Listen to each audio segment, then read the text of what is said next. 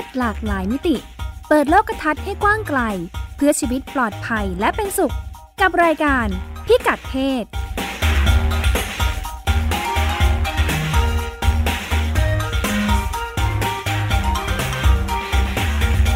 สวัสดีค่ะ ต้อนรับคุณผู้ฟังเข้าสู่รายการพิกัดเพศนะคะ กับดิฉันรัชดาตราภาค และคุณพงศธรสโรธนาวุฒิค่ะ สวัสดีครับคุณรัชดากับคุณผู้ฟังครับ วันนี้เราจะมาคุยกันว่าด้วยเรื่องคนโสด คนโสด ดูแย่มากเลยเนาะดูแย่เหรอเวลาพูดถึงประโยคแล้วแต่ใช่ในนี้ ฟังเราแล้วจะพูดรู้สึถึกงหรือควาเปมล่าแย่ของการโสด อืม เพราะมันดู ดูเป็นเรื่องที่ผิดปกติครับในสายตาคนทั่วไปนะ ในสังคมโลกทุกวันนี้ ยังดูแปลกเราก็เลยจะยังมาดูพูดแปลถึกงอยู่ว่าแล้วเราก็รู้ยังกัดูนแปลว่ากปริมาณคนโสดเนี่ยมันเพิ่มขึ้นเรื่อยอืมอืมๆทำไมยังมันดูถึแบงบยังคงแปลกอยู่ ยังคงแปลกแล้วก็ มักจะถูกคนโสดมักจะถูกตั้งคำถามมากกว่านะครับ โดยเฉพาะจากคนรุ่นก่อนๆในขณะที่จำนวนคนรุ่นใหม่เนี่ยที่เป็นโสดเนี่ยเพิ่มขึ้นเรื่อยๆตลอดอโสดมันคือโสดมันไม่ได้มาแค่ว่าโสดอะเออเราเรานึกว่าโสดเนี่ยสบาย แต่มันมีราคาอะไรหลาย ๆ อย่างที่เราต้องจ่ายไปเพื่อความโสดนั้น คือตอนแรกก็คิดว่าโสดไม่น่าจะต้องมีภาระเลี้ยงลูก แต่กลายเป็นว่าโสดเนี่ยมันมันต้องเสียเงินเยอะกว่าไม่โสด เช่น ค่าใช้จ่ายสูงกว่าแน่นอน คิดเร็วๆเลย นึกออกอืมอันแรกเช่น ไม่มีคนหารค่าห้อง สมมุติถูกต้องว่าเช่าห้องอพาร์ตเมนต์สมมุติว่าอืมซื้อบ้าน เอ้ยไม่มีคนช่วยจ่าย อ่าค่ากับข้าว ถ้ากินสองคนไปซื้อจ่ายตลาดก็น่าจะถูกกว่า ถ้าถ้ากินคนเดียวไปซื้อแกงถุงแล้วกันอ๋ออ่าอันนี้อันนี้ทำได้ในเมืองไทยอะต้องเปลี่ยนอาจจะเปลี่ยนวิธีอ๋อต้องบ้านเมืองเปลี่ยนอื่นวิธีเขาไม่มีบ้านเมืองอื่นเขาไม่มีแบบนี้ อาจจะไม่มีข้าวข้าวสำเร็จรูปหาซื้อยากเหมือนกัน บ้านอื่นบางอื่นต้องซื้อมาทำอย่างเงี้ย พอซื้อคนเดียวกินคนเดียวก็จะแพงกว่า ยังไม่รวมค่าห้องค่าน้ำค่าไฟ ค่ารถอ่าค่ารถขับคนเดียวยุคนี้เป็นยุคประหยัดน้ำมันก็รู้สึกแปลกอ่าคนโสดอาจจะต้องไปใช้ขนส่งสาธารณะแทนอะไรอย่างนี้เขาบอกเลยว่าคนในประเทศรวยครับ ประเทศรวยในที่นี้หมายถึงประเทศพัฒนาแล้ว นิยม อยู่คนเดียวมากกว่าในกรณีที่ไม่ได้แต่งงาน อันนี้ก็อาจจะมีสาเหตุมาจากหนึ่งคือประเทศเขาค่อนข้างให้ลูกๆเนี่ยแยกบ้านเมื่อโตขึ้นอ่าอันนี้เป็นอาจจะเป็นสาเหตุแรก และสาเหตุที่สองคือโสดเนี่ยครับมันต้องมีฐานะระดับหนึ่งอะมันถึงจะอยู่ด้วยอยู่อยู่คนเดียวได้อืมโสดฐานะไม่งั้นดีเราต้องชีอ่าวิตไม่งั้นจะดีเราต้อง ไม่งั้นเราต้องแชร์ห้องกับแฟนอะหรือไม่ก็กับเพื่อนกับรูมเมทอะไรประมาณนี้คือมันต้องมีฐานะประมาณหนึ่งถึงจะเช่าห้องอยู่กับคนเดียวได้ แล้วก็มันยังไม่รวมพวกโปรโมชั่นหลายๆแหล่ที่เราเห็นกันในการตลาดทุกวันนี้เช่นหนึ่งแถมหนึ่งอ่าอย่างเช่นร้านอาหารส่วนใหญ่มันจะมีคู่มาหนึ่งมากินหนึ่งคนแถมหนึ่งคนอย่างเงี้ยครับหรือว่าเป็นโปรโมชั่นแบบต้องมากินหลายๆคนนะถึงจะมีของแถมให้อย่างนี้เขาอยากให้เพราะฉะนั้นกินเขาเยบออะกคือตามเขาอยากให้ภาษากินเยอะเนี่ยขึ้นร้านเนี่ยเขาอยากให้มากินกันหลาย ๆ คนอืมใช่ไหมเอออยากให้จะได้ได้ตังค์เยอะกว่า อยากได้ตังค์เยอะกว่าอ่าอันนี้เป็นประสบการณ์ตรงที่เกาหลี คือร้านอาหารเกาหลีจะไม่นิยมเสิร์ฟ เสิร์ฟอาหารให้คนกินคนเดียว อืมแล้วก็ในเกาหลีนะครับ อันนี้เป็นเอ่อดูดูรายการวาไรตี้เกาหลีนะแล้วก็ซึมซับมาเขาบอกว่าการกินข้าวคนเดียวในเกาหลีอะดูแปลก อืมเราเป็นคนไทยอาจจะไม่ค่อยรู้สึกมากแต่คนเกาหลีนั่งกินข้าวคนเดียวในร้านอาหารอ่าในร้านอาหารนะครับไม่ใช่ในบ้านในร้านอาหารจะรู้สึกประหลาด คุณคุณไม่รู้สึกประหลาดเหรอเวลาไปกินแบบสุกี้อะไรอย่างเงี้ย ชาบูก็กินอ่าได้อาจจะใช่ประหลาดนิดนึงอ่าอืมยังเป็นหลังๆอาจจะดีขึ้น เพราะว่า ตามร้านเนี่ยเขาก็เริ่มแบบชาบูกินคนเดียวเพราะเขาเริ่มรู้ว่าคนมาคนเดียวเยอะเนอะอืมอืมเออแต่ท่านได้อะย้อนหลังไปสักเมื่อแบบยี่สิบสามสิบปีที่แล้วเนี่ย การเข้าไปนั่งกินในร้านอาหารคนเดียวเนี่ย แปลกอืมอ่า โดยแปลกเฉพาะอาหารหลายอย่างมันมีไว้แบบหแบ่ม้องสุปันกี้อะไรนะ พวกอ่าหมูหมูกระกินทะคนอะไรเดียวอจะย่างเงี้ยดูอ่า โดยใช่การกินคือมันถ้ามีไว้คเดีกินจะหลาดูยเยอะคนไปอ่าครับ อืมมันก็อะไรอย่างนี้ อย่างในเกาหลีคือจะไม่เสิร์ฟอาหารที่เป็นจานเดียว สมมติไปนั่งกินคนเดียวอย่างเงี้ยครับเขาบอกว่าต้องสั่งสองที่ไม่งั้นเขาไม่เสิร์ฟอันนี้ก็แปลกเหมือนกัน หรือว่าเราไปกับเพื่อนเออตอนผมไปผมไปกับเพื่อนแล้วรู้สึกว่าการสั่งสองจานเนี่ย มันดูมันดูเยอะไปอะเขาก็ไม่ให้เราสั่งด้วยนะเอออาจหนึ่งจะเป็นไปเหตุสองผลคนนะขอจานเดียวแบ่งกันได้ไหมไม่ได้ไม่ไม่เสิได้ร์ฟต้องสั่งอืมสองจานเพราะถือว่าอยู่มาสองคนเอ่ออะไรประมาณนี้ครับ ดังนั้นการเป็นคนโสดเนี่ย หรือว่าการใช้ชีวิตคนเดียวมันจะมีคำคำภาษาอังกฤษคำหนึ่งคือคำว่า single shaming shame ก็คือจะนำให้รู้สึกอับอายด้อยค่าดูถูกอะความหมายประมาณนี้ คนเป็นโสดจะต้องมีอะไรที่มันด้อยกว่าคนไม่โสด อืม ซึ่งไม่โสดในที่นี้อาจจะหมายถึงหนึ่งคนมีแฟนแล้ว คนที่แต่งงานแล้วหรืออะไรอย่างเงี้ยก็ตามนะครับ แต่ว่าโดยทั่วไปเวลาเราพูดถึงคนไม่โสดเนี่ย มักจะนึกถึงคนแต่งงานแล้วเพราะว่าข้อมูลมันเก็บง่าย ดิฉันคิดว่ามันพูดได้หลายแง่มุม ตอนที่เตรียมประเด็นกันเนี่ยคุณพงศธรก็เออกลับไปนั่งคิดเหมือนกันเอ๊ะความจริงโสดมันมีความหมายยังไงสำหรับใครบ้างเนาะอ่า เวลาถ้าพูดว่าคนโสดแบบซีเรียสจริงจังว่าต้องมีทะเบียนสมรสเนี่ยอ่ามันเอ๊ะเอ๊ะมันจำเป็นไหมเออมันจำเป็น มันจำเป็นโดยเฉพาะสำหรับการจัดการภาครัฐเนาะเออเพราะมันหมายถึงอัตราภาษีมันหมายถึงสิทธิประโยชน์ที่ต่างกันอ่ามันหมายถึงกลุ่มคนที่ มีมีวิธีการที่รัฐจะดูแลจะแตกต่างกัน รวมทั้งแม้แต่อยู่ในองค์กรเป็นบริษัทเอกชนก็ตาม สิทธิประโยชน์เหล่านี้มันจะผูกพันมากับใบทะเบียนสมรส เช่น ถ้าคุณจะอะไรเบิกเงินไปเลี้ยงลูกใช่ไหมอ่า ลูกก็อาจจะต้องมีสามีหรือมีอะไรต่ออะไรอะมันเป็นเรื่องเอกสารหลักฐานในขณะที่จริง ๆ แล้วในทางปฏิบัตินะครับคำว่าโสดมันไม่ได้แปลว่า ต้องโสดสนิทไม่มีใครเลยเสมอไปอ่าไม่จำเป็นไม่จำเป็น เพราะเราก็แต่ว่าเจอเยอะยิ่งคนรุ่นใหม่เนี่ย ไม่ได้มีทะเบียนสมรส แต่ก็ใช้ชีวิตคู่ อืม ใช้ชีวิตคู่อยู่ด้วยกันอ่าหรือว่าไม่ได้จดทะเบียนสมรสอ่าเขาบอกคนรุ่นใหม่ค่อนข้างมีตัวเลือกเยอะ อย่างเช่นอ่าการเป็นคู่ชีวิตในระยะยาวนะครับ เราก็ไม่จะเป็นต้องเป็นคู่แต่งงานเสมอไป คนรุ่นใหม่ก็เลือกที่จะใช้ชีวิตอยู่ร่วมกันอะไรประมาณนี้ แต่ในข้อมูลแบบนี้ครับเขาก็ยังดูอยู่ว่า คนที่ไม่ได้แต่งงานเนี่ยมันเยอะมากน้อยแค่ไหน ซึ่งมันเพิ่มขึ้นเรื่อยๆในยุคหลังมานี้โดยเฉพาะกลุ่มคนรุ่นใหม่คน millennial หรือว่าคนที่เกิดหลังยุค 90 เป็นต้นไปเนี่ยเออมันก็ขึ้นมาเรื่อยๆ แต่ทีนี้มันถูกมันถูก shaming จากคนรุ่นก่อนเหมือนกันแล้วก็สังคมโดยรวมทั้งหมด ซึ่งยังมีคนรุ่น baby boomer หรือว่า Gen X Gen Y อยู่กันเยอะเนี่ยเขาก็จะมองว่าคนโสดเนี่ยต้องมีอะไรผิดปกติถึงเลือกที่จะเป็นโสด หรือแม้กระทั่งไม่เลือกเองก็ตามเป็นโสดเองโดยอัตโนมัติ อย่างเช่นช่วงโควิดระบาดที่ผ่านมาก็จะถูกโจมตีว่าเนี่ยเออล็อกดาวน์นี่เหงาแน่นอนคนโสด ไม่มีคนคุยอยู่บ้านเฉาตายแน่อะซึ่งก็ก็มีคนออกมาบอกจริงๆเออมีข้อมูลจริงเหมือนกันบอกว่าคนมีเออประสบปัญหาซึมเศร้าเหงาเปล่าเปลี่ยวมากขึ้น เพราะว่าการติดอยู่กับในบ้านไม่ได้มีสังคมกับใครอะไรประมาณหนึ่งอย่างเงี้ยครับ ก็มีข้อมูลออกมาบอกว่าเออก็มีก็มีปัญหานี้จริงๆแหละแต่ก็ไม่ได้ทุกคนเป็นกันหมดแล้วมันก็ไม่ได้ แน่เสมอไปว่าการที่คนที่มีคู่หรือมีครอบครัวมันจะไม่มีปัญหา มันมีปัญหาเพียงแต่มันเป็นปัญหาคนละแบบ อ่า ก็มีข้อมูลเหมือนกันว่าการอยู่ในบ้านทำให้เกิดความรุนแรงในครอบครัวเหมือนกัน ที่เราเคยคุยไปก่อนหน้านั้นแล้วนะคะอ่าก็จะเป็นปัญหาไปอีกแบบหนึ่งอีกแบบหนึ่งหรือว่าผู้หญิงจีนอะที่อันนี้ที่เราเคยเล่าให้ฟังว่าพอโควิดปุ๊บอยู่กับแฟนทั้งวันเบื่อเอ้ยลำคาญลำคาญอยู่กับสามี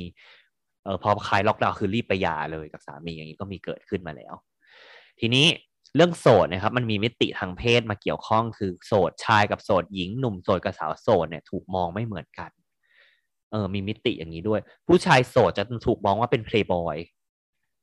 เป็นหนุ่มรักสนุกชอบอิสระ มีคำว่าชอบอิสระด้วยนะควงสาวไม่ซ้ำหน้าใช้ชีวิตแบบไปเรื่อยๆ อย่างเงี้ยครับอ่ามีความเป็นอิสระเป็นตัวของตัวเอง ในขณะที่สาวโสดจะถูกมองว่าเป็นสาวทึนทึกเลือกมาก เจ้ากี้เจ้าการเนี่ยเลือกเยอะใช่ไหมภาษาอังกฤษใช้คำว่าพิกกี้คือช่างเลือกอ่าภาษาไทยอาจจะเป็นคำว่าขึ้นคาน ขึ้นคานโอ้โหความจริงคำว่าในฐานะคนรุ่นใหม่ คุณมงคลคำว่าขึ้นคานกับทึนทึกนี่มันยังถูกใช้อยู่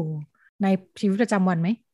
ขึ้นคานคือยังเห็นแต่ทึนทึกไม่เคยเห็นแล้วครับอ่าทึนทึกนี่ฉันคิดว่า ไม่ได้ยินมานานแล้วเหมือนกันเนาะจนลองไปเปิดมีมีความหมายของคำว่าทึนทึกไหม คือไม่ได้ยินนานจนเอ๊ะจริง ๆ แล้วมันมันหมายถึงอะไรนะอ่าลองไปเปิดดูทึนทึกทึนทึกเนี่ยมะพร้าวอ่านึกออกว่าเรากำลังพูดถึงมะพร้าวอ๋อที่มาที่ไปคือคำมาจากมะพร้าวอ่า มันเป็นมะพร้าว แต่ไม่ใช่มะพร้าวที่แก่นะมันเป็นแค่จวนแก่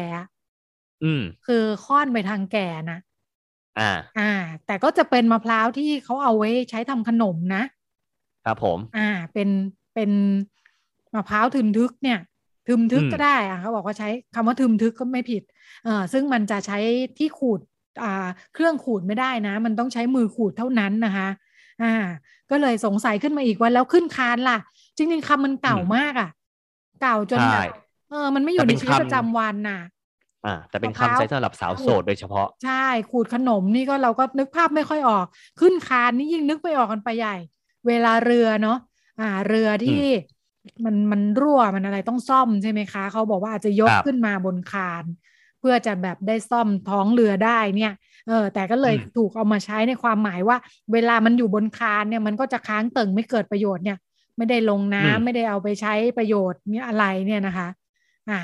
ก็เหมือนว่าพอค้างอยู่บนคานนานๆ แบบนี้มันเหมือนเรือห่างน้ำน่ะ จนมันอาจจะเลยไวๆมันก็ล่วงเลยไปอ่า เป็นนิยามของแบบไม่ได้ใช้ประโยชน์นั่นเองพูดง่ายๆใช่แล้วพูดง่ายๆคือในที่เนี้ยแสดงว่าสังคมไทยโบราณมองว่าผู้หญิงไม่ได้แต่งงานคือไม่ได้ใช้ประโยชน์ของตัวเอง เหมือนว่ามันโดยมาตรฐานแล้วคนเราจะต้องแต่งงานมีคู่แต่งงาน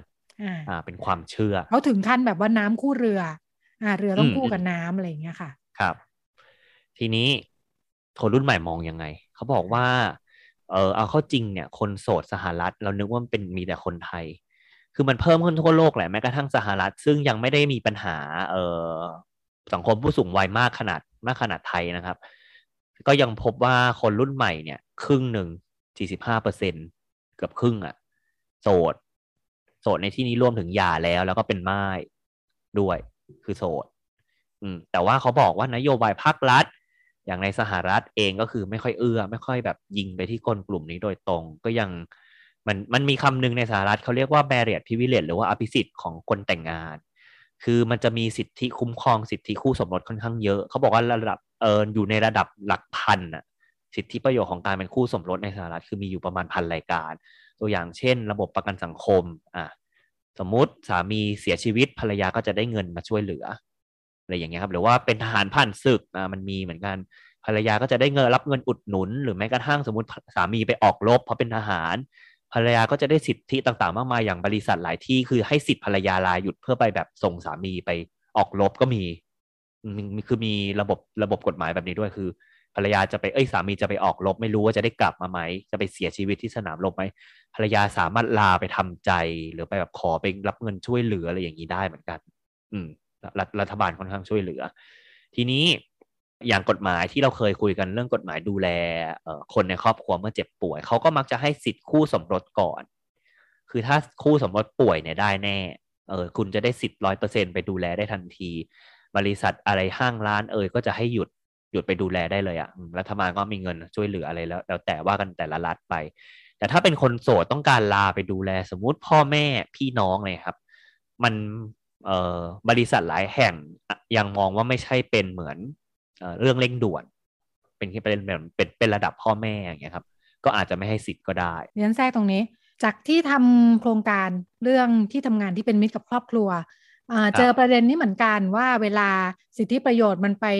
อยู่กับกลุ่มคนที่แต่งงาน โดยเฉพาะมีลูกเนาะเออทำให้มันก็จะเกิดคำถามเมื่อมีกลุ่มคนที่ เอ้ยฉันไม่มีลูก และฉันไม่ได้แต่งงานเนี่ยเหมือนว่าเฮ้ยทำไมพอเทียบแล้วสิทธิประโยชน์มันดูน้อยๆ น้อยๆ กว่าคนนู้นอย่างนี้นะคะทำให้ระยะหลังเนี่ยเริ่มมีการพูดถึงแล้วก็มีบางที่เริ่มใช้แล้วในการจัดออย่างน้อยเรื่องการดูแลสุขภาพเนาะะการการสิทธิในการดูแลสุขภาพเนี่ยเพื่อให้อ่ามันครอบคลุมแทนที่จะแค่แค่ถ้าถ้าเขาแบบลูกใช่ไหมลูกในส่วนมากได้เนาะะเรื่องอสิทธิประโยชน์ที่ให้กับ ลูกของพนักงานอ่าหรือว่าถ้าเป็นราชการหรือกึ่งราชการเนี่ยสามีภรรยาจะได้ด้วยอ่าทีนี้คนโสดเราทำยังไงทำให้หลายที่เริ่มคิดสวัสดิการออกมาเป็นแพ็กเกจให้ให้คนทำงานเลือกได้อ่าเช่น ถ้าคุณเป็นคนโสดอะคุณก็เลือกแพ็กนี้แหละแพ็กสามีและลูกแพ็กภรรยาและลูกอ่าแต่ถ้าเป็นคนโสดคนโสดจะเลือกแพ็กไหน คนโสดก็อาจจะเลือกตัวเอง เต็มเต็มเลย ไม่มีใครเลย ฉันจะได้ได้เต็มเต็มเออแทนที่ไม่มีลูกไม่มีสามีฉันก็ได้เหมือนได้น้อยลงใช่ไหมคะอ่าครับผมก็ทำให้ตัวเองเนี่ยได้มีส่วนต่างตรงนี้เพิ่มขึ้นอ่าหรือว่าจะเลือกอีกแพ็กเกจหนึ่งที่เป็นสำหรับพ่อแม่สูงอายุในครอบครัวอ่าอะไรอย่างนี้อ๋อบางที่เขาทำทั้งเจ็ดแพ็กเกจนะ คุณมงคลอ่าคุณผู้ฟังที่แบบเพื่อจะรองรับความหลากหลายของรูปแบบการใช้ชีวิตที่มันเพิ่มขึ้นเนาะอย่างสมมุติกรณี เลือกแพ็กเกจที่ให้ตัวเองนะครับ ก็คือสามารถมุดตัวเองป่วยก็คือลายหยุดได้เพิ่มขึ้นอะไรอย่างนี้ด้วยเขาให้เป็นเปอร์เซ็นต์เออใช่ไหมแทนที่ไม่งั้นแบบเอาฉันไม่มีไม่มีลูกไม่มีสามีไม่มีภรรยาอย่างเงี้ยเออเหลือแค่อืมตัวเองก็เหมือนได้คนเดียวไปเลยเนาะในขณะที่อ่าคนนู้นโอเคเอ้ยเขาได้วันเพิ่มขึ้นเวลาหยุดใช่ไหมเออสามีครับผมป่วยภรรยาป่วยลูกป่วยเขาอาจจะได้วันอืมเพิ่มขึ้นอ่าเพราะฉะนั้นอันเนี้ยไปบวกให้กับคนที่โสดทำให้ได้วันหยุดที่มีสิทธิ์เท่าเทียมกันอย่างนี้เป็นต้นอืม เป็นต้น อันนี้ค่ะถือว่าดีเป็นพัฒนา แต่ในระดับนโยบายภาครัฐอันนี้เขาก็ไปดูมาก็ยังค่อนข้าง เก็บเงินคนโสดเยอะกว่าอยู่ดีอะเขาบอกภาษีนะครับ คนโสดจ่ายแพงกว่าอยู่แล้ว ประเทศไทยก็มีเนาะลดหย่อนหักลดหย่อนไม่ได้ภาษีอ่าลดหย่อนไม่ได้ค่ะค่าประกันชีวิตค่าบัตรเครดิตท่องเที่ยวเดินทางอะแน่นอนคนโสดจ่ายแพงกว่า แบบเนี้ยแต่ว่าดิฉันเชื่อว่าบ้านเราก็จะยืนยันนโยบายนี้ต่อไป เนื่องจากอืมโดยในทางภาครัฐเนี่ย ไม่ได้สนับสนุนให้โสดเนาะเออยิ่งยุคอะอยากนี้ให้เนี่คยนไทยมีลูกอ๋อยิ่งแบบเกิดน้อย อายุยืนเนี่ย การครับมีผมพลเมืองมาทดแทนผู้ที่แก่เฒ่าอืมและเสียชีวิตไปเนี่ยจำเป็นอืมอ่า เพราะฉะนั้นสิทธิประโยชน์ทางภาษีในการหักลดหย่อนเนี่ย มันก็จะเป็นเรียกว่าแรงจูงใจเนาะ อ่า เป็นแรแบงบจูหนึ่งงใจให้คนไม่โสด ใช่ รวมทั้งเนี่ยพอมีสองคนเนี่ยเพิ่มขึ้นด้วย เอาเดี๋ยวมีแถมสามคนเอาแถมให้อีกยิ่งมีหลายคนอืมยิ่งดีอืมเป็นทิศทางของนโยบายอ่าเป็นนโยบายแบบนี้ค่ะ เขาบอกว่าเอ่อแม้กระทั่งเอ่อภาคสื่อนะครับ สื่อเองเนี่ย ก็ยังฉายภาพเอออันนี้ก็เป็นภาพลักษณ์ที่ติดมาตั้งแต่ยุคเก่าแล้วนะเขาบอกว่าคนโสดในทีวี หรือว่าในสื่อต่างๆ ก็ยังถูกฉายภาพว่าแสวงหาความรักแสวงหาการแต่งงาน เราจะมีตัวละครน้อยมากที่แบบเป็นคนโสดและใช้ชีวิตแบบมีความสุขทั่วไป คือน้อยมากอย่างอืมตัวละครทุกตัวจะต้องแบบแต่งงานตอนจบอะไรเงี้ยละครไทยพระเอกนางเอกต้องแต่งงานกัน ไม่มีเป็นโสดหรือถ้าเพื่อนพระเอกเพื่อนนางเอกยังอยู่ระหว่างไม่มีไม่มีคู่อืมในในเรื่องกับเขาเนี่ยก็จะอยู่ระหว่างหาเนอะมันก็ต้องอยู่หายังการมีความรักอะไรอย่างอ่าเงี้ยครับจะละปิ๊งคครนก็นู้นยังปิ๊งฉายคนนี้อะไรอย่างเงี้ยใช่ไหมคะนะละครก็ยังฉายภาพว่าเขาบอกว่ามันเป็นวงจรเอ่อ เรียนจบทำงานแต่งงานมีลูก แล้วลูกก็เรียนเรียนจบทำงานแต่งงานมีลูกอย่างเงี้ยครับ คือคนรุ่นใหม่ตั้งคำถามกับวงจรแบบนี้ว่าทำไมถึงต้องเป็นเหมือนคนรุ่นพ่อรุ่นแม่ อ่าว่าทำไมถึงยังต้องเป็นแบบวงจรนี้ต่อไปวก็งเลจรยชีวิตครอบครัว เขาจะมีวงจรทฤษฎีวงจรชีวิตครอบครัวเหมือนว่าอ่าอืมคนเราก็จะวนอยู่แบบนี้ใช่ไหมว่าครับอ่าพอเป็นเด็กแล้วโตขึ้น โตขึ้นเรียนหนังสือแต่งงานมีลูก และลูกก็อืมจะ โตขึ้นเรียนหนังสือแต่งงานแล้วมีลูกใช่วนๆวนคนรุ่นใหม่ตั้งคำถามว่าทำไมถึงต้องเป็นเส้นทางแบบนั้นเออเป็นเด็กช่างเป็นเจนเจนเด็กเจนแซเนาะเด็กรุ่นตั้งคำถาม เราไม่สามารถใช้ชีวิตโดยที่ไม่ต้องแต่งงานหรือมีลูกไม่ได้เหรอ คือเป็นอีกปัญหาเอ้ยเป็นอีกคำถามหนึ่งหรือคืไม่นกต้องหนืเรียงจกตามลำดับได้ไหมไม่ต้องเรียงตามลำดับได้ได้ไหมอะไรประมาณนี้คนรุ่นใหม่ก็จะเลื่อนไปไม่บางคนก็ไม่แต่งงานบางคนก็แต่งงานให้ช้าที่สุดอ่ามีหลูกรือไม่ต้องแต่งงานช้มีลูกเลยได้ไหมอะไรอย่างเงี้ยนะได้ประมาณนี้ครับ คือมันนอกเหนือจากเหตุผลทางด้านเศรษฐกิจ แล้วที่คนรุ่นใหม่มองว่ามันแข่งขันกันสูง มีลูกมันเนี่ยมันเสียค่าใช้จ่ายเยอะ อะไรอย่างเงี้ยครับ มันเป็นเหตุผลนี้ด้วยแหละ อืม อะไรอย่างนี้ อย่างที่จีนเองคือมองว่าคนรุ่นใหม่อันนี้เป็นนโยบายจีนล่าลาสุดสดๆร้อนๆเลยคือพยายามปรับปรามธุรกิจ กฎวิชาเพราะเชื่อว่ากฎวิชาเนี่ยทำให้เด็กทำให้คนไม่อยากมีลูก เพราะคิดว่าค่าใช้จ่ายในการศึกษาของจีนสูง รัฐบาลก็เลยสั่งปราบ กฎวิชาทั่วประเทศเลย เพื่อให้เพื่อเพื่อให้คนจีนเนี่ยรู้สึกว่าการเลี้ยงลูกเนี่ยไม่ได้ใช้เงินเยอะขนาดนั้น ต้องการกระตุ้นให้คนมีลูก แล้วก็ปัจจุบันคือเพิ่มเนี่ยเพิ่มกฎหมายแล้วจากเดิมที่มีลูกได้สองคนก็เพิ่มเป็นสามคนเนี่ยครับ คือก็ตระหนกตระหนักเต็มที่แหละอยากให้คนเกิดเยอะๆอะไรก็เขาลงรายละเอียดเยอะเนาะลงรายละเอียดอืมเยอะดีอะครับมันคือสนใจไงสนใจเรื่องการเกิดการการเกิดเพิ่มขึ้นของประชากร เออเพราะว่าอย่างการ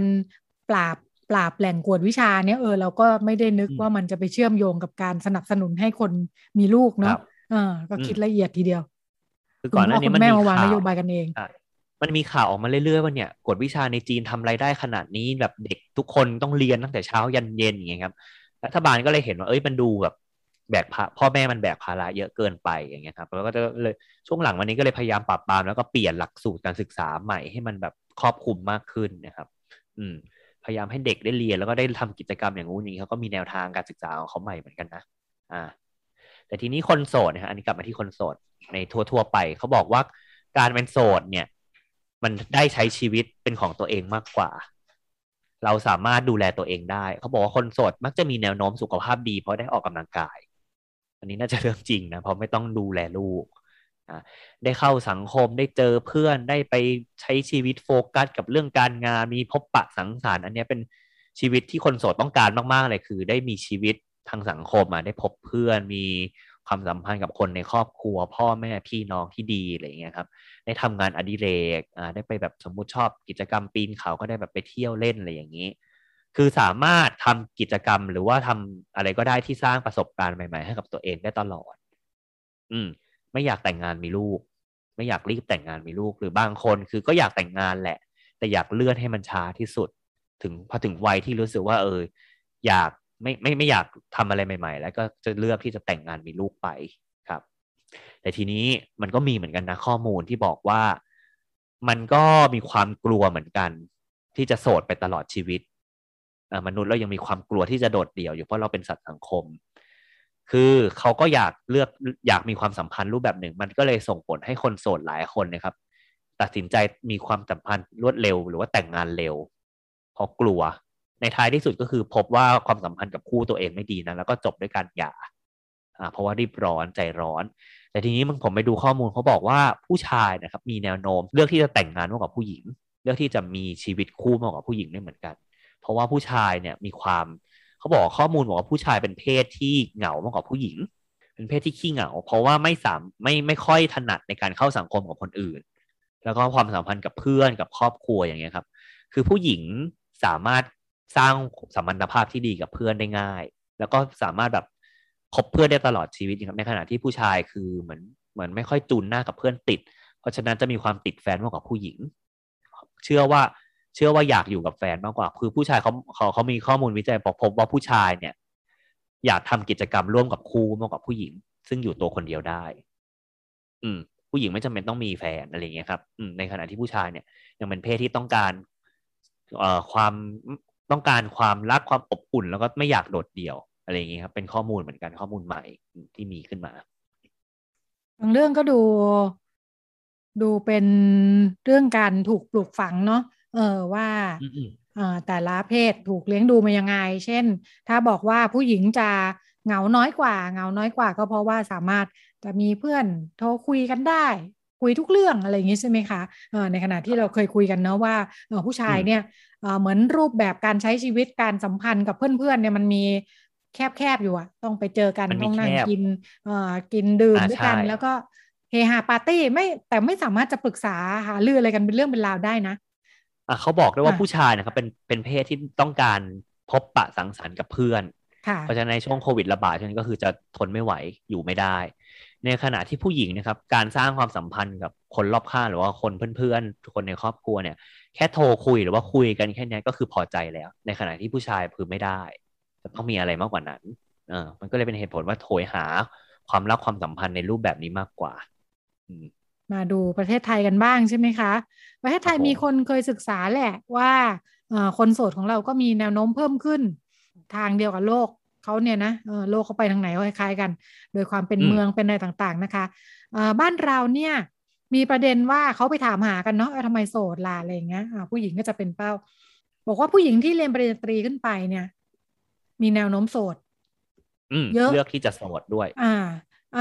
เลือกที่จะโสดไหม ไม่ได้เลือกที่จะโสด แต่ว่าหาคนที่เหมาะไม่ได้ มีรายงานที่เขาเคยไปสัมภาษณ์ด้วยนะ คือไม่ได้อยากโสดนะ แต่ว่ามันไม่มีตัวเลือก อ่า อันหนึ่งที่เขาไปสำรวจมาคือ ผู้หญิงผู้หญิงไทยจะไม่แต่งงานกับคนที่วุฒิการศึกษาต่ำกว่า ครับ อ่า มันบอกอะไร มันบอกว่าถ้าเราอยู่ในวิธีคิดว่าผู้ชายต้องเป็นผู้นำ เป็นหัวหน้าครอบครัว เป็นอะไรอีก เป็นช้างเท้าหน้า มันก็ควรจะเหนือกว่า ควรจะทำงานได้เงินเยอะกว่า ควรจะอะไรต่ออะไรใช่ไหมอ่า แต่ถ้าอ่าด้อยกว่าวุฒิการศึกษาหรืออะไรก็ตามเนี่ย ผู้หญิงจะไม่เลือก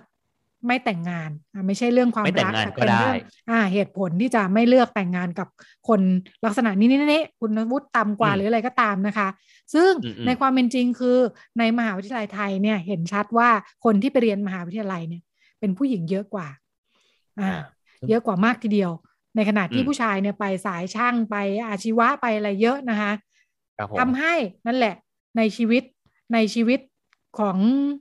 ผผู้หญิงทั่วไปจบปริญญาตรีเออจากที่มองไปรอบข้างเออผู้ชายมันน้อยกว่าจริง ๆ อาจจะโดยสายงานเนาะแต่ว่าออกจะมีแนวโน้มมองว่าสายงานไหนบ้างที่ผู้ชายเยอะกว่า มีไม่เยอะอะ อืม วิศวะหรอ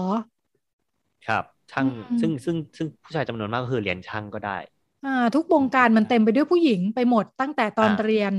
มหาวิทยาลัย ไปจนถึงจบทำงานนะคะ แม้แต่คณะวิศวกรรมศาสตร์เองเราก็เห็นว่าผู้หญิงเข้าไปเรียน เยอะขึ้นเรื่อยๆในระดับปริญญาตรีนะคะ อืมเคยคุย เคยคุยกับเพื่อนๆที่ที่โสด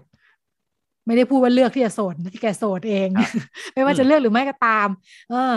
บอกว่าทำไมถึงไม่แต่งงานทำไมน้องไม่แต่งงานเนี่ยเออ น้องบอกว่า คือตั้งเป้าไว้แล้วว่าถ้าแต่งงานชีวิตมันควรจะดีขึ้นน่ะ อ่าเป็นตัวเลือกของคนรุ่นใหม่ด้วยแหละเขาพูดแบบนี้ มันควรจะดีขึ้นหรืออย่างน้อยมันเสมอตัวไม่ควรแย่ลงไปกว่าเดิม แต่หลังจากสแกน ตัวเลือกที่เข้ามาทั้งหมดแล้ว ก็เลยยังโสดมาจนณปัจจุบัน อ่า คุยกันมาเรื่อยๆ รู้จักกันมาเรื่อยๆ ก็โสดมาตั้งแต่ยี่สิบโสดมาจนถึงสามสิบมาจนถึงสี่สิบและห้าสิบก็ยังคงโสดอยู่นะฮะอ่าเราเราต้องต้องเชื่อในความเป ลี่ยนแปลงและเลื่อนไหลเนาะเราจะไปแบบว่าประทับตราว่าเขาจะโสดไปทั้งชาตินี่อาจจะไม่ใช่ก็ได้นะคุณมูลทรอ่าคนเราก็มีเข้ามีออกใช่ไหมคะคุณผู้ฟังอ่าคนที่โสดวันหนึ่งก็อาจจะไม่โสด คนที่มีครอบครัววันหนึ่งก็อาจจะเปลี่ยนสถานะ ออกมาเป็นคุณพ่อคุณแม่เลี้ยงเดี่ยว หรือถ้าไม่มีลูกคุณก็จะกลับมาโสดอีกครั้งเนาะอ่าเรื่องเหล่านี้เปลี่ยนแปลงกันได้เนาะอย่างไรก็ดีจำนวนมากที่อยู่รอบๆตัวก็โสดกันมาเรื่อย ๆ นะคะ โสดกันมาเรื่อยๆ ด้วยเหตุผลที่ว่านี่แหละ ประกอบกับหลายคนถ้ายิ่งอยู่กับครอบครัวใหญ่เนี่ยมันก็เป็นชีวิตที่นิ่งๆเนาะเหมือนกับว่ากลายเป็นว่าการที่จะต้องเปลี่ยนแปลงอะไรสักอันหนึ่งเนี่ยเออถ้าเขาประเมินแล้วว่า อ่า คนไทยอยู่ครอบครัวขยาย อ่ากลายเป็นว่าเขาก็ประเมินแล้วว่าถ้ามันมีตัวแปรเข้ามาแล้ว เขาไม่สามารถทำลงรักษาความเป็นครอบครัวที่เขาโอเคอยู่แล้วเนี่ย เขาจะไม่ให้ อ่าเขาจะบล็อกไว้ ไม่ให้เกิดการเปลี่ยนแปลงแบบนี้ขึ้นในชีวิต มีเพื่อนที่ฉันหลายคนที่แบบโสดกันทั้งบ้านนะคุณพงศธรคุณผู้ฟัง อืคือรักษารักษาสมดุลไว้แบบนี้ได้ตลอดนะฮะเข้ามาเดี๋ยวสมดุลเปลี่ยนเนี่ย บ้านเราเขาก็โดยตัวเลขสัมมโนประชากรเลยเนี่ยก็โสดเพิ่มขึ้นเรื่อยๆ จริง ๆ แล้วก็ค่านิยมเดิมๆที่มองว่า ไม่แต่งงานมันต้องมีอะไรผิดปกติสักอย่างก็มีอยู่จริงครับ ทำไมถึงไม่แต่งงาน มีอะไรหรือเปล่า มันต้องมีอะไรผิดปกติสิ อ่า จนรวมไปถึงการล้อเลียนต่าง ๆ เนาะเป็นมุกแซวคนโสดอย่างนี้เรามักจะเห็นในเพจมุกแซวคนโสดหรือว่าอ่าผู้หลักผู้ใหญ่เจนก่อนหน้าที่มักจะถามวนไปวนมา เมื่อไหร่จะแต่งงานมีแฟนหรือยัง ครับ แล้วก็มีมีแฟนแต่งงานแล้วก็เมื่อไหร่จะมีลูก ถ้ามีแฟนถามว่าเมื่อไหร่จะแต่งงาน แต่งงานแล้วถามว่าเมื่อไหร่จะมีลูกเนาะเออก็จะเป็นทฤษฎี ทฤษฎีวงจรครอบครัวที่เราพูดถึงกันเมื่อสักครู่ว่าถ้าในสมัยก่อนซึ่งดำเนินมาหลายร้อยปีแล้วว่าคนก็จะอยู่ในวงจรแบบนี้นะคะะการที่คนโสดเพิ่งปรากฏตัวสักในช่วงไม่น่าจะถึงร้อยปี ที่เป็นปรากฏการคนโสดเพิ่มขึ้นเนี่ยค่านิยมแบบเดิมมันยังอยู่ มันยังไม่ได้เปลี่ยนเร็ว เท่ากับวิถีชีวิตของคนเราที่เปลี่ยนไปตามการพัฒนาของเมืองของเทคโนโลยีต่าง ๆ นะคะทำให้ ก็มีคนสนใจว่าตกลงแล้วมีความสุขไหมอะคนโสดอะเออดิฉันไปเจองานที่เขาศึกษาด้วยนะว่าแบบตกลงคนโสดมีความสุขหรือไม่มีความสุขนะคะอ่าโดยเฉพาะผู้หญิงอ่าเป้าก็ไปที่ผู้หญิงอีกเช่นกัน เพราะว่า ผู้ชายไม่ค่อยถูกตั้งคำถามอย่างที่ว่าทำให้แรงกระแทกอาจจะน้อยกว่าเออแรงเสียดทานคำถามต่างๆ ที่จะต้องตอบตอบตัวเองด้วยตอบคนอื่นด้วย คำถามคนอื่นก็กลายเป็นคำถามของตัวเองเนาะเออกลายเป็นว่าเฮ้ยฉันผิดปกติจริงหรือเปล่าทำไมฉันไม่ได้แต่งงานเนี่ยนะอ่าทัศนคติแบบนี้เขาก็ไปคุยสำรวจนะคะ พบว่ามันก็มีทั้งคนที่รู้สึกไม่โอเค และคนที่รู้สึกโอเคกับความโสดของตัวเองครับอยู่ที่อะไรบ้าง อยู่ที่ทัศนคติ อยู่ที่อุดมคติในชีวิตมองของตัวเองต่อชีวิตเนาะว่ามองว่าชีวิตที่สมบูรณ์แบบมันหมายถึงครอบครัวที่ ต้องมีพ่อแม่ลูกหรือเปล่าอ่าถ้าตอบว่าไม่จำเป็น คุณก็ปลดไปได้เปลาะหนึ่ง ถัดไปอะไรอีก ถัดไปอยู่ที่ลักษณะนิสัย เรียกว่าอะไรนะ นิสัยนั่นแหละ นิสัยอุปนิสัยว่าชอบอุปนิสัยอะคนแบบintrovert อะไรนะ อ่า เป็นคนแบแบบชอบเข้าสังคม ค่ะ ถ้าคนที่ชอบเข้าสังคม แล้วก็มีเพื่อนฝูงเยอะแยะมีคนอยู่รอบข้างเนี่ย มันก็จะรู้สึกดีได้ง่าย เหมือนกับว่าอืมความเหงาเปล่าเปลี่ยวโดดเดี่ยวมันก็จะลดลงอ่าแต่ถ้าเป็นคน introvert อยู่กับตัวเองนิ่งๆ อยู่อยู่อยู่อยู่คนเดียว อยู่คนเดียวอืมก็ก็เศร้าได้ง่ายเนาะอ่าครับค่ะ ก็หลายอย่างอยู่ที่ทัศนคติการมองโลกหนึ่งปลดล็อกไปแล้วว่าไม่จำเป็นต้องมีคู่ แต่ถ้าอย่างนั้นคุณใช้เวลาทำอะไรบ้างอ่าอะไรที่มันเข้ามาทำให้รู้สึกว่าเฮ้ยฉันไม่ได้หนึ่งไม่แปลก โสดไม่แปลกสองโสดไม่เหงา เขาบอกว่าโสดไม่โสดเนี่ยเหงาไม่เหงาเนี่ยมันขึ้นอยู่กับระดับรายได้อ่าด้วยเกี่ยวอ่าเกี่ยวข้องการด้วยตลาดรื่องเนี่ยงิธุรกิจเขาสนใจเขาศึกษากันใหญ่กันโต มีการตลาดของคนโสดใช่ไหมคะอ่าเพราะว่าก็พบว่าถ้าไม่มีภาระครอบครัวไม่ต้องผ่อนบ้าน ผ่อนรถส่งลูกอะไรเนี่ยคล่องตัวกว่าเนี่ย บางคนก็โสดก็อยู่กับครอบครัว ไม่ต้องซื้ออมบ้านโอ้ประหยัดเยอะมาก อืมติดรถน้องติดรถพี่ไปทำงานอะไรอย่างนี้นะคะครับผมทำให้มีเงินไว้ใช้จ่ายฟุ่มเฟือยได้ดีกว่ากันทำให้อ่ากลุ่มคนโสดเนี่ยเป็นเป้าหมายทางการตลาด เพราะว่ากินมากกว่า กินนอกบ้าน เที่ยวต่างอืมจังหวัดช้อปปิ้งเที่ยวต่างประเทศซื้ได้อของมากกว่าครับบันผมเทิงได้มากดูกว่าแลลูกอ่าอืมไม่ต้องดูแลลูกมีเวลาเยอะกว่า มีเวลาใช้เงินเยอะกว่า เงินก็เยอะกว่าครับมีให้ใช้ อืมบันเทิงกว่า ดูหนังฟังเพลง อ่า มีกิจกรรมให้ทำเยอะกว่าออกนอกบ้านในทุกวัน ไปดูแลสุขภาพเข้าฟิตเนสเล่นกีฬาอ่าอ่าครับผมกิจกรรมมันก็รองรับมากมายนะคะทำให้เขาก็เจาะกลุ่มคนโสดกันใหญ่ เจาะไปถึงกลุ่มคนเหงาบอกว่าคนเหงาก็เป็นอีกตลาดใหญ่ คนเหงาแปลว่าโสดหรือเปล่าคนเหงาก็น่าจะแปลว่าโสดเหมือนกันเนาะ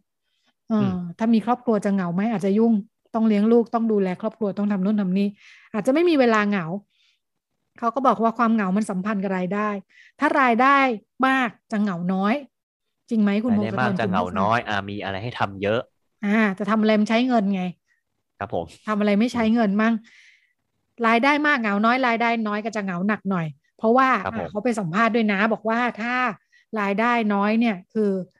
จะไปทำอะไรจะใช้จ่ายอะไรมันคิดเยอะมันระวังไปหมดก็เลยไม่ได้ใช้เลยต้องนั่งอยู่กับบ้านเฉยๆมันก็เลยเหงานะคะเออครับผมโทรคุยกับเพื่อน จะใช้อะไรใช้ไลน์อ่าไม่เสียตังค์ก็อาจจะคุยได้ มีตัวแปรหลายอย่างเหมือนกัน แล้วก็สำหรับผู้หญิงไทยการแต่งงานเป็นต้นทุนอ่าในสังคมที่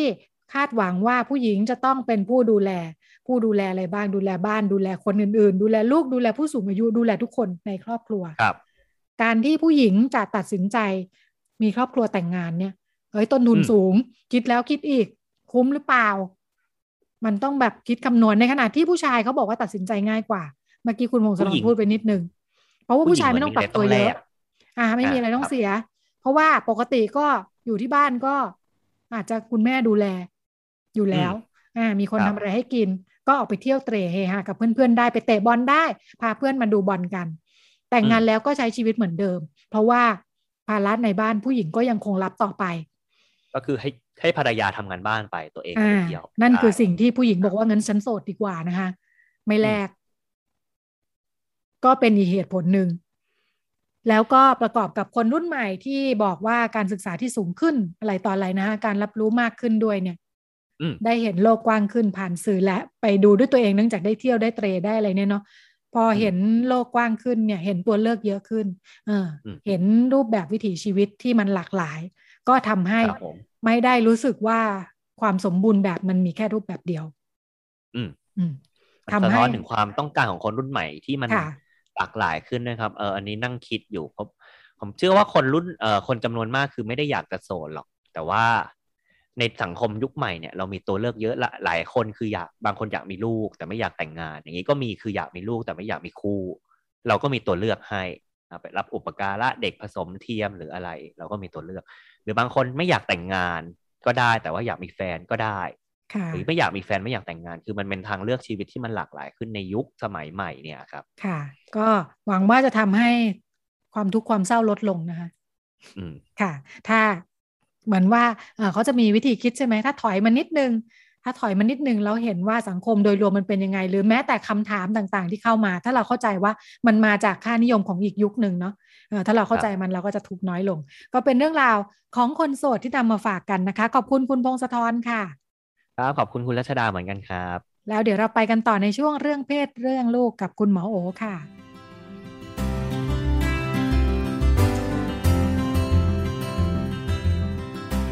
เรื่องเพศ เรื่องลูก เรื่องกังวลของพ่อแม่ มีทางออก คุยกับหมอโอ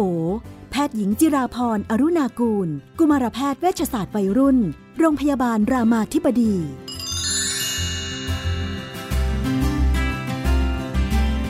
ในช่วงเรื่องเพศเรื่องลูกเราก็คุยกับคุณหมอโอนะคะ สวัสดีค่ะ สวัสดีค่ะ พี่นุ่นสวัสดีค่ะ คุณผู้ฟัง อันนี้เป็นปัญหาของวัยรุ่นนะวัยรุ่นอ่าไม่ใช่คุณพ่อคุณแม่ เป็นคุณลูก เป็นเป็นน้องสาวบอกว่าอายุสิบหกนะคะ มีพี่สาวอายุยี่สิบแล้ว พี่สาวก็หน้าตาดีเรียนเก่งนะคะ ตั้งแต่เด็กๆแล้ว แต่เป็นอะไรก็ไม่รู้พี่สาวชอบรังแกจังเลยนะคะ ชอบมาแซะเรื่องนั้นเรื่องนี้ชอบพูดให้เจ็บช้ำน้ำใจ ทั้งๆทที่ บอกว่าตัวเองก็ไม่เห็นจะเคย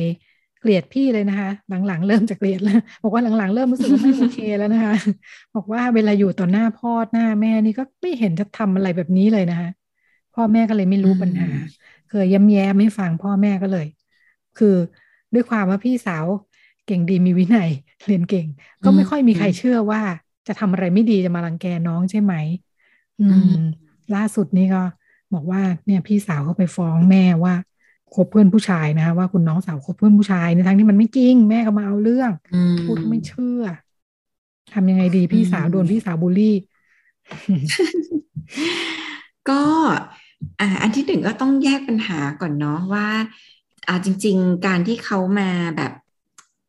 อ่าเหมือนกับมาสร้างปัญหากับเราเนี่ย มันไม่ได้แปลว่าจริง ๆ คือเขาเป็นคนไม่ดีเนาะ คือมันอาจจะมีปัญหาอะไรบางอย่างระหว่างเรากับเขานะคะ ซึ่งกับคนอื่นเขาก็จะดีจริง ๆ ก็ได้เนาะกับพ่อกับแม่เขาอยู่มาเกือบยี่สิบแล้วเนี่ย แล้วไม่เห็นเลยว่าเขาไม่ดีเนี่ยแปลว่าจริงๆเขาอาจจะไม่ใช่คนที่แบบไม่ดีจริง ๆ หรอก แต่เขาจะเป็นคนที่มีปัญหากับเรา ทีเนี้ยมันก็ต้องไปหาสาเหตุเนาะว่า ปัญหาเนี่ยมันเกิดจากอะไร เท่าที่ดูคือมันมันเห็นชัดว่ามีปัญหาระหว่างพี่น้อง มันอาจจะไม่รู้สึกชอบก็ได้เนาะพี่น้องอยู่กันด้วยกันมาบางทีมันก็ไม่ได้เข้ากัน หรือมันอาจจะเป็นแบบปัญหาอิจฉากันก็ได้เนาะบางทีน้องเกิดมา ก็แบบแย่งความรักอะไรเงี้ยคือคนบางคนเขาก็อาจจะไม่ได้รู้สึกว่าตัวเองเนี่ยเขาเรียกว่าถูกเติมเต็มเมื่อมีน้องนะบางคนรู้สึกกระพ้องกระแพงขึ้นเมื่อมีน้องได้เหมือนกัน ถ้ามันผ่านการบริหารจัดการที่ไม่ดีนะคะมันมันมีแหละอะไรสักอย่างที่พี่สาวมีกับเรา ทำให้เขาปฏิบัติกับเราไม่ดี ทีนี้ถามว่าเราทำอะไรได้บ้างนะคะ ก็อันที่หนึ่งก็คือลองลองค่อยๆ ตามกลิ่นดูซิมันมีกลิ่นแล้วล่ะ ว่าเขามีอะไรบางอย่างที่ไม่โอเคกับเรา มันคืออะไรนะอ่าก็ลองคิดที่ที่ผ่านมามันมีอะไร แม่เราดูลำเอียงไหมแม่ดูรักเราอะไรคือบางอย่างเนี่ยพอเราไปเจอเนี่ยมันจะเจอว่า โอ้เข้าใจได้จริง ๆ มาเจอคนไข้บางคนบอกว่า เออเพิ่งสังเกตว่าพอเราเกิดมาเนี่ยแม่ก็นอนกับเรา แยกให้พี่ไปนอนกับพี่เลี้ยงเนี่ยอ๋อมันก็เข้าใจได้เลยว่าทำไมเขาจะไม่ชอบเราอะไรอย่างเงี้ยนะมันก็คือถ้าเป็นพอเราเริ่มมองหาว่าเอออะไรนะ ที่ทำให้คนคนเนี้ยไม่ชอบเราเนี่ยมันพอไปเจอมันจะมันจะดูเป็นเรื่องเข้าใจได้ในหลาย ๆ ครั้งนะคะ หรือเอ๊ะเราเคยทำอะไรหรือเปล่า ที่ทำให้เขาก็อาจจะรู้สึกไม่โอเค อ่าแล้วลึกๆความที่รู้สึกว่าเรารู้สึกว่าเขาไม่ดีเนี่ย หรือเธอไม่ได้ดีอย่างที่คนอื่นเห็นเนี่ยจริงๆโมมันมันสิ่งเหล่านี้พอมันเป็นความคิดข้างในเนี่ย มันแสดงออกมาได้อยู่แล้วเวลาเขาอยู่กับเราเขาก็จะรู้สึกว่าเราคือคนที่ไม่ได้ชื่นชมเขาไม่ได้รู้สึกว่าเขาดีเนาะเขาก็อาจจะไม่ได้มีปฏิสัมพันธ์ที่ดีกับเราเพราะฉะนั้นลองตามกลิ่นไปดูก่อนว่าไอ้ความไม่ชอบตรงนี้มันเกิดจากอะไรนะคะ อันที่สองคือบางอย่างเราก็เดาเอาอะ คิดไปเองสลัตะอะไรเงี้ยแล้วบางทีเราถามได้นะคะ เหมือนเปิดใจคุยกันเลยอเออเนี่ยหนูแอบรู้สึกว่าพี่เหมือนไม่ค่อยชอบหนูมันมันมีอะไรหรือเปล่าเออหนูก็อยากรู้เนาะหนูก็อยากก็อยากเป็นพี่น้องที่มันรู้สึกรักดีต่อกันอะไรเงี้ยมันมีอะไรไหมหนูก็อยากทำความเข้าใจตรงนี้อะไรก็ชวนคุยได้ก็เหมือนเปิดอกคุยกัน เพราะว่าบางอย่างเราก็ คิดเองบ้างแล้วแล้วหลายครั้งนะคะ ต้องบอกว่า พออะไรที่เรามองไม่ดีอะทำอะไรมาเนี่ยมันก็จะไม่ดีไปแอดเราก็เยอะเนาะมันถึงที่เรามีกับเขาด้วยนะ คือไปบางอย่างเขาก็จะทำเพราะเขาหวังดีหรือบางอย่างเขาก็จะทำเพราะว่าเราก็จะไปแปลมันไม่ดีหรือมองมันไม่ดีด้วยความที่เรามีอคติต่อกันงั้นชวนชวนเขาคุยเลยว่า เกิดอะไรขึ้นเนี่ย เราแอบรู้สึกว่าตัวเรารู้สึกไม่ดี จะบอกความรู้สึกตัวเราได้ว่าเรารู้สึกไม่ค่อยดี เนาะเราอยากรู้ว่ามันเกิดอะไรขึ้น แล้วมันนั่งมุมหนึ่งก็อาจจะคิดว่าเขาอาจจะรู้สึกไม่ดีกับเราเหมือนกันเกิดอะไรขึ้นนะคะ ก็ลองคุยกันเพื่อความเข้าใจกัน บางอย่างก็เอาจริงคือเขาอาจจะไม่คุยก็ได้ อืมเราก็เราก็อยากจะมีพี่สาวดีๆเนาะแต่มันก็มีไม่ได้หรอก มันไม่โชคดีแบบนั้น ชาตินี้เกิดมาพี่สาวได้มาแบบนี้แล้ว ก็ยอมรับในความเป็นเขา ว่า พี่สาวเราก็เป็นมนุษย์คนหนึ่งที่มีดีกับมีไม่ดี ดูดูไปเรารู้สึกว่ามีไม่ดีเยอะกว่า ซึ่งมันอาจจะเป็นความเข้าใจที่ถูกก็ได้นะ เออเราก็มีหน้าที่แค่ รับรู้ยอมรับ และจัดการกับตัวเรา เช่น ถ้าเรารู้สึกว่าไม่น่าเข้าใกล้มากก็ไม่ไม่ต้องเข้าใกล้เยอะอรู้อะไรไปแล้วเอาไปพูดเยอะก็เล่าน้อยๆหรือปรึกษาอะไรแล้วเอาไปโกหกกับพ่อกับแม่อีกแบบหนึง่งอะมันก็ อย่าให้รู้เรื่องมากคือ ก็บริหารจัดการตัวเรา เพราะว่าพี่สาวก็เป็นสิ่งที่เปลี่ยนไม่ได้ หมายถึงว่าในขณะที่เขายังไม่ได้คิดอยากจะเปลี่ยนแปลงตัวเองนะคะงั้นก็ลองลองทำสิ่งเหล่านี้ดูอะค่ะเนาะบางทีเรามีความขัดแย้งเพราะเรารู้สึกว่าทำไมไม่เป็นพี่ที่ดีกว่านี้ทำไมถึงเป็นพี่ที่ไม่น่ารักทำไมไม่เห็นไม่เห็นจะเป็นคนดีอะไรแต่ถ้าเรายอมรับว่าเออเรามีพี่ที่ไม่ดี มันจะไม่ต้องขัดแย้งเยอะเนาะมันก็จะสงบลงว่า เออเออก็เป็นไปได้ บางคนก็มีพ่อไม่ดีแม่ไม่ดี มันก็ไม่แปลกเดี๋ยวจะมีพี่ไม่ดีบ้างอืมแล้วก็ยอมรับไปว่าเออเรามีพี่ไม่ดี แล้วก็อะไรบอกเขาได้บอกอะไรบอกไม่ได้ก็เลี่ยง แค่นั้นเอง คนเป็นพ่อแม่ต้องอยากให้ลูกรักกันแน่เลยอะควรจะทำยังไงดี ถ้าแบบเรื่องแบบนี้เริ่มเห็นแล้วว่าแบบไอ้ลูกเขาก็ไม่ได้แบบว่ารักกันอย่างที่เราอยากให้เป็นเนาะ เออพ่อแม่มีบทบาทยังไงดีเรื่องพวกนี้ จะพูดว่ามันเป็นมายาคติได้ไหมก็ไม่รู้นะพี่นุ่น คือว่าลูกต้องเราก็สร้างแบบ เออ คือมันก็เป็นแบบเหมือนกับการฝังหัวกันมานะว่าเป็นพี่น้องต้องรักกันอะไรเงี้ยคือเอาจริงความรักเนี่ยมันเป็นสิ่งที่เราแบบสั่งไม่ได้อะคนหลายคนเนี่ย ก็ไม่ได้เกิดมาแบบเหมาะจะรักกันเลยอะพี่น้องบางคนเนี่ยเกิดมาแบบโอ้โหไม่ฆ่ากันตายนี่ก็บุญละ บางทีน้องชอบแย่ พี่ชอบสงบ อะไรเงี้ย มันก็ไม่ได้เกิดมาเพื่อจะอยู่ด้วยกันแบบรักกันเนาะเพราะฉะนั้น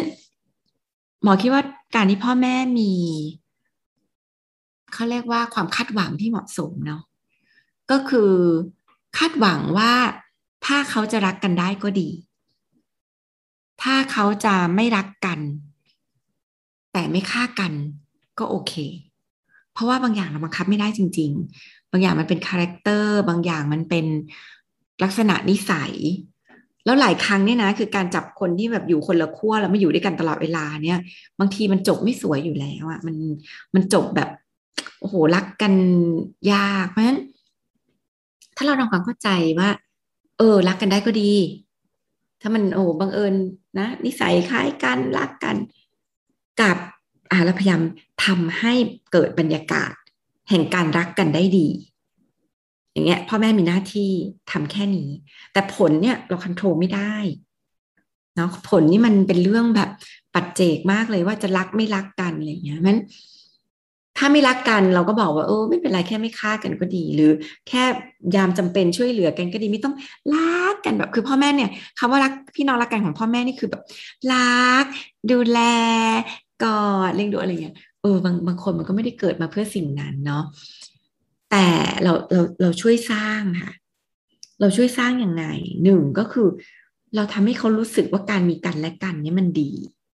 ไม่ใช่การมีกันแล้วกันนี่มันไปกลายเป็นเรื่องแบบ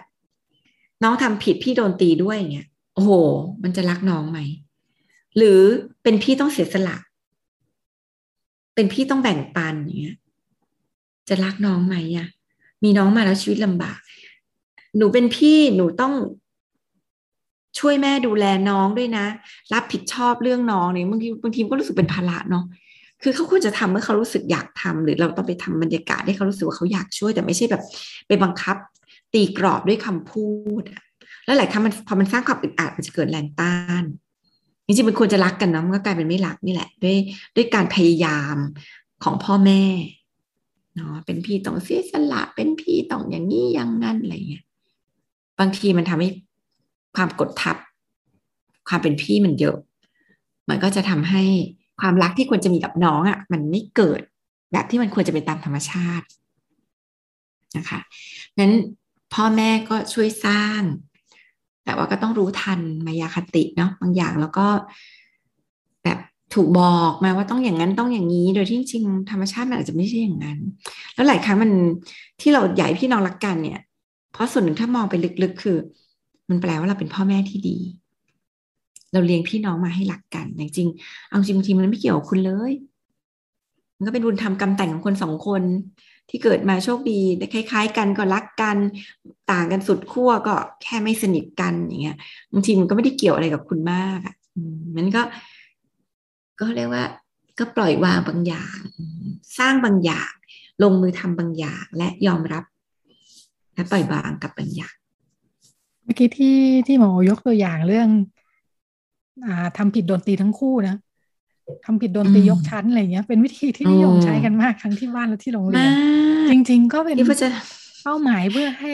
สามัคคีกันใช่ไหม ดูแลกันอะไรอย่างนี้ใช่ไหมเออรวมทุกข์รวมสุขนี่นะนะพี่นุ่น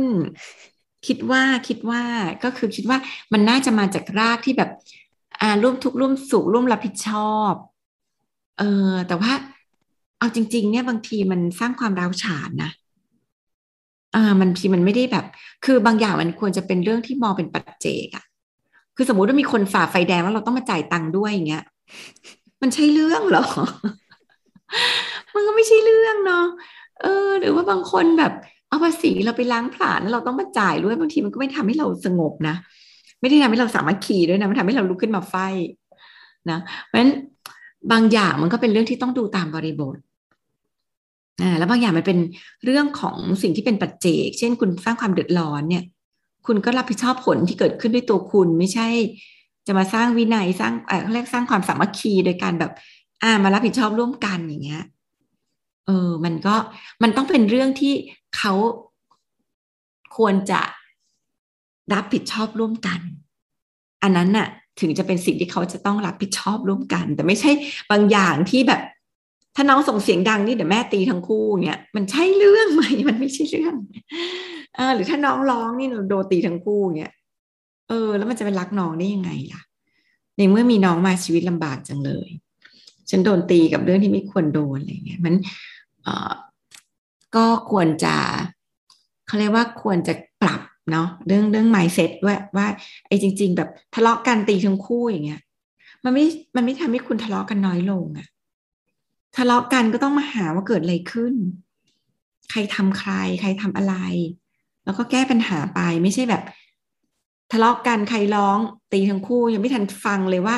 ใครแกล้งใครไม่แกล้งอย่างเงี้ย ใครเริ่มใครโดนรังแกอ้าวโดนรังแกเสร็จยังมาโดนแม่ตีซ้ำอย่างเงี้ย มันจะรักอีกคนหนึ่งได้ยังไงอะ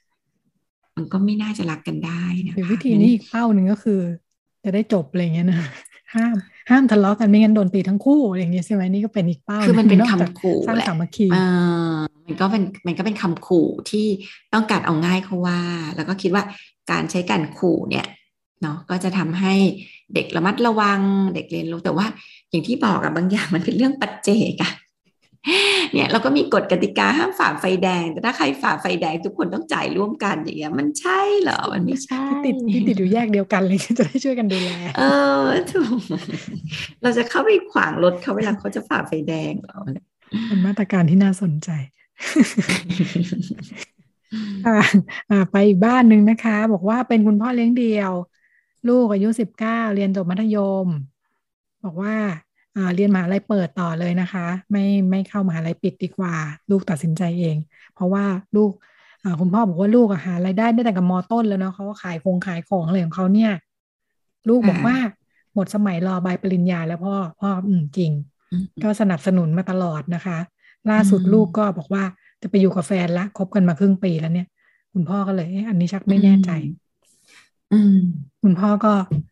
กลัวลูกเรียนไม่จบ เพราะว่าลูกก็ดู ดูปักธงไว้แล้วนะคะว่าใบปริญญาดูไม่ค่อยสำคัญพี่คนแต่ในมุมคุณพ่อก็คิดว่ามันน่าจะยังสำคัญอยู่นะ แต่ก็เอ๊ะยุคสมัยมันเปลี่ยนหรือเปล่า เจอสถานการณ์นี้คุณพ่อทำยังไงดีกลัวตัวเองจะ อาจจะไม่ได้เข้ากับสมัยก็ได้ อาจจะห่วงลูกด้วยวิธีเก่าๆก็ได้ทำยังไงดีก็เอาจริง ๆ พ่อคิดเยอะเนาะแต่ใหญ่พ่อกลับมาในจุด ไม่ใหญ่พ่อกลับมาในจุดที่ว่าคิดแล้วทำอะไรได้ไหมคือบางคนคิดแทบตายนะ แต่ไม่มีอำนาจในการทำอะไรเลย เอาจริงคือบางทีมองออกเลยว่าเด็กยังไงก็เขาก็เชื่อของเขาแบบนี้แล้วเขาไม่ฟังอะ่ะมานั่งคิดว่าดีไหมจริงไหมอะไรเงี้ยลูกไปแล้วอะย้ายไปอยู่กับแฟนแล้วเอาไปทำงานแล้ว คือบางอย่างเรามานั่งคิดอยู่นั่นนะเนาะเออโดยที่บางทีเราก็ไม่รู้หรอกว่าอำนาจการตัดสินใจ หรืออำนาจการใช้ชีวิต หรืออำนาจการดำเนินชีวิตของลูกเนี่ยไม่ได้อยู่ที่เราแล้ว มันอาจจะไปอยู่ที่ลูกแล้วนะคะเพราะฉะนั้น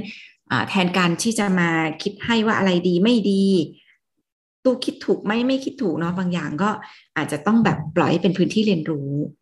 ของลูกนะคะเขาอาจจะคิดถูกก็ได้ หรือบางทีเรามานั่งวนเวียนอยู่วันเนี้ย ว่าอันไหนถูกอันไหนผิดเนี่ย เราก็ไม่มีทางรู้คำตอบหรอกผลักให้เขาไปเรียนมหาลัย จบมาสี่ปีเขาก็จบมาอาจจะเป็นแค่เด็กคนหนึ่งที่ตกงาน ไม่มีไรายได้ ซึ่งตอนนี้ก็ประมาณเกินห้าสิบเปอร์เซ็นของเด็กจบมหาลัยตอนนี้ก็ไม่มีงานทำตกงานหางานยากงั้นเขาจะคิดถูกก็ได้ในมุมของเขาด้วยเพราะถ้าเกิดเขาเจอช่องทาง เจออะไรที่เขารู้สึกว่า เอ้ยมันไปได้นะคะ แล้วก็หมอก็เชื่อคล้ายเด็กนะว่า เดี๋ยวนี้ใบปริญญามันก็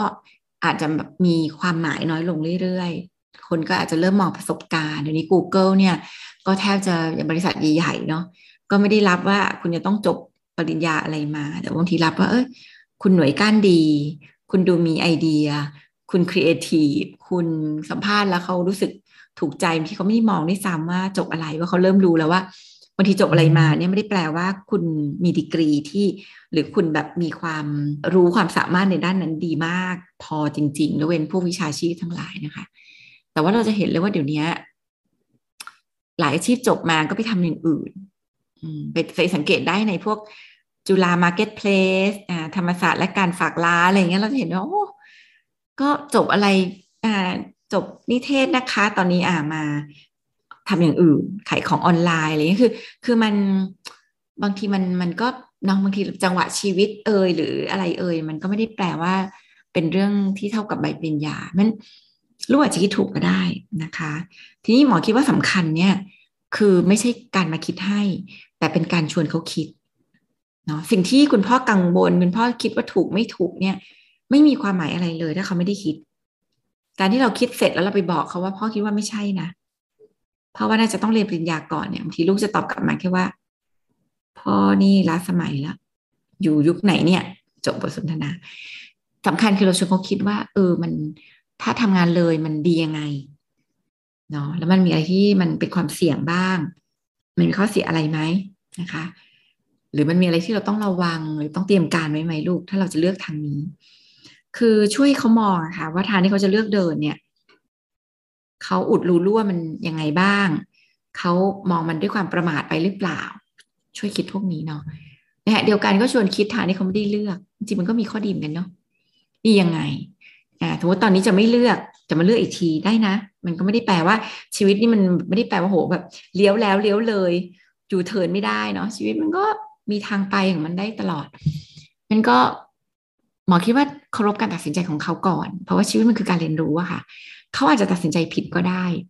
แต่อย่างน้อยเขาได้ลงมือเรียนรู้แล้วรู้แล้วว่ามันผิด มันจะดีกว่ามากเลย กับการที่เขามาฟังเรา โดยที่เขาเขาเรียกว่าคาใจอยู่ตลอดเวลาว่าสิ่งที่เขาเชื่อเราอะ มันผิด แล้วมันจะคาใจเขาอยู่ตลอดเวลาว่า ถ้าไม่เชื่อพ่อลูป่านนี้ คงรวยไปละ ถ้าไม่ฟังพ่อป่านนี้เนี่ย สบายไปละ หรือวันหนึ่งจบมาตกงานแล้วหันมา เป็นไงพอใจยัง นี่ใช่ไหมที่อยากให้ทำอะไรอย่างเงี้ยเนาะมันสิ่งเหล่านี้คือสิ่งที่ เราต้องเปิดพื้นที่เรียนรู้ โดยการช่วยเขาคิดเฉย ให้เขาเป็นคนตัดสินใจค่ะก็เป็นแนวทางในการสัมพันธ์กับอีกชีวิตหนึ่งในบ้านนะคะ ค่ะ ชีวิตที่เราควบคุมไม่ได้แล้ว ค่ะ ลูกก็โตแล้วด้วยเนาะอ่าเรียนจบค่ะโรงเรียนแล้ว หมดเวลาแล้วด้วยเหมือนกัน ค่ะ วันนี้อ่าอ่าฉันและคุณหมอโอลาคุณผู้ฟังไปก่อนแล้วพบกันใหม่สัปดาห์หน้า สวัสดีค่ะ ค่ะ สวัสดีค่ะ